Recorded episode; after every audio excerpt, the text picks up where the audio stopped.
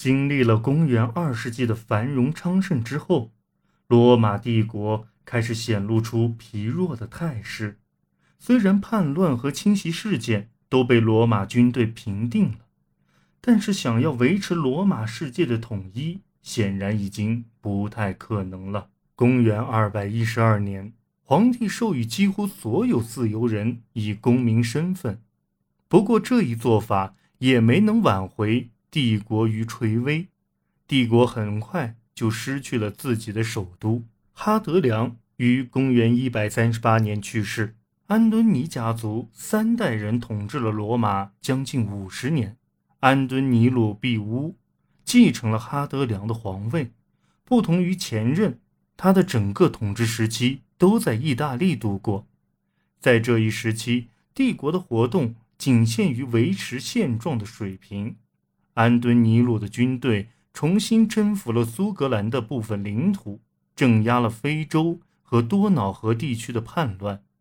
根据已建立的传统，安敦尼鲁将马可·奥勒留收为养子。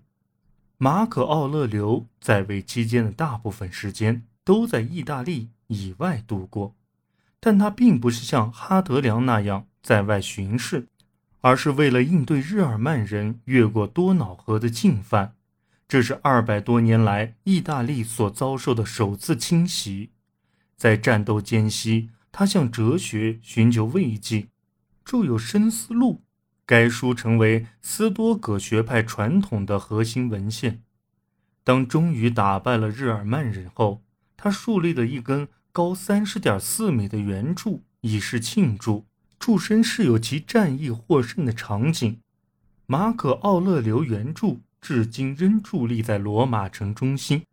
与纪念图拉真征服达西亚的图拉真济公柱为伴。在马可·奥勒留去世后，传统被打破，他的亲生儿子继位。然而，这实在是个错误。康茂德是个懦弱而腐败的统治者，他最热心的是就是决斗比赛，无论是观看比赛还是亲身参与，他都乐在其中。他的行为变得越来越古怪，最终于公元一百九十二年被人谋杀。之后，禁卫军居然将皇位出售。紧接而来的是激烈的内战时期，在一年内就有四人先后问鼎皇位。第五位登上皇位的人塞普蒂姆乌斯·塞维鲁是最后一位致力于进一步扩张的罗马皇帝。他是大莱普提斯当地人，在其军旅生涯中取得卓越的成就。公元一百九十二年，作为多瑙河流域的上潘诺尼亚的长官，他被其军队拥立为皇。借着军队的有力支持，他在其统治的头四年里，着力清除政敌及他们在元老院中的党羽。作为回报，他扩充了军团的数量。增加了军饷，改善了军人们的条件，包括解除不允许士兵结婚的禁令。他自己娶了一位叙利亚女子朱莉亚多姆纳，二人生有两个儿子卡拉卡拉和盖塔。于是罗马此后有了带叙利亚血统的皇帝。塞维鲁在位期间的大部分时间都在边境度过，他平定了东方、非洲。和不列颠发生的侵袭和叛乱事件，并越过幼发拉底河，征服了属于安息的领土，为罗马新增了两个行省。不过，战争并不是他的统治生涯的全部，他还花费了大量精力和金钱兴建建筑，来美化罗马和他的故乡大莱普提斯。他在大莱普提斯所建的广阔封闭式的广场。至今仍是古代世界最令人印象深刻的纪念碑式建筑之一。公元二百一十一年，他在约克去世，当时他正试图征服苏格兰。此后，他的儿子卡拉卡拉起初与盖塔共同执政，但到公元二百一十二年，卡拉卡拉谋杀了盖塔，并下令将盖塔的名字和肖像全部从人们的记忆中抹去。之后，卡拉卡拉在东方巡视，于公元215年在亚历山大城逗留，并屠杀了当地的男性青年，其原因至今尚不明确。然后他继续对抗安息人，取得一点点成效，但在战役尚未结束时，就于公元217年被他的一名卫士杀死。他的统治时间较短，期间发生的重大事件是罗马公民权的享有者范围于公元212年得到扩大，即帝国中所有男性自由民都享有公民权。公元3世纪。罗马在不到七十年的时间内换了二十位皇帝，卡拉卡拉的后继者不仅要面对内部争斗，还得应付来自北方和东方的侵袭。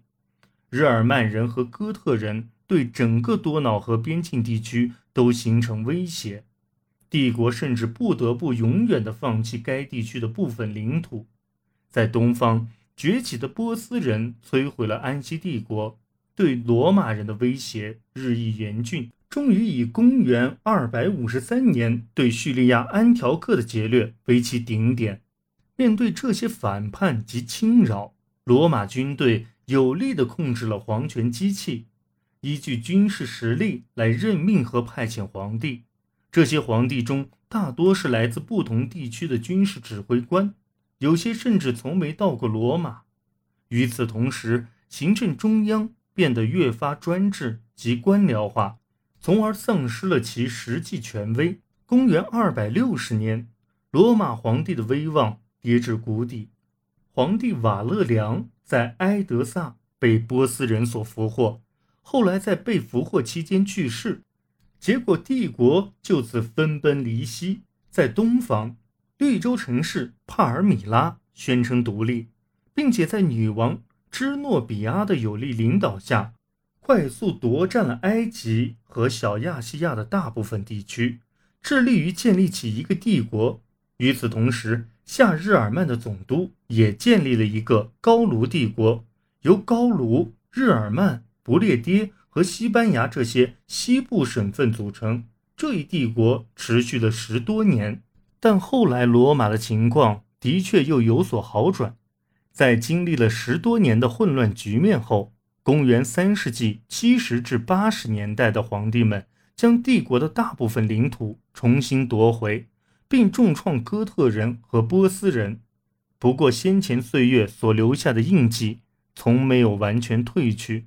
外敌并非帝国在公元二世纪至三世纪所面临的唯一问题，没有新的征服。罗马的奴隶和战利品来源就被切断了，失去可靠廉价的奴隶劳动力的供给，传统农业和手工业生产就变得岌岌可危，加之缺少新技术，造成产量下降。在安敦尼王朝和塞维鲁王朝时期，物价飞涨，货币日益贬值，银币或其他具有相当高价值的硬币越来越多的在铸造中。掺进价值较低的青铜成分，而具有青铜价值面额的硬币则干脆停止制造。当地社群被迫制造他们自己低价值硬币以供日常使用。城市衰落，建设停滞，农村人口不得不面对战争所带来的破坏，以及紧随战争而来的疾病肆虐的情况。这些都导致乡村暴动的发生。经济危机所造成的影响是长期的，运输成本的增长促使奢侈品以外的其他所有物品的市场转而本地化，税款和租金则越来越多的以实物支付，而不是以现金支付，一体化的帝国再次被本地化。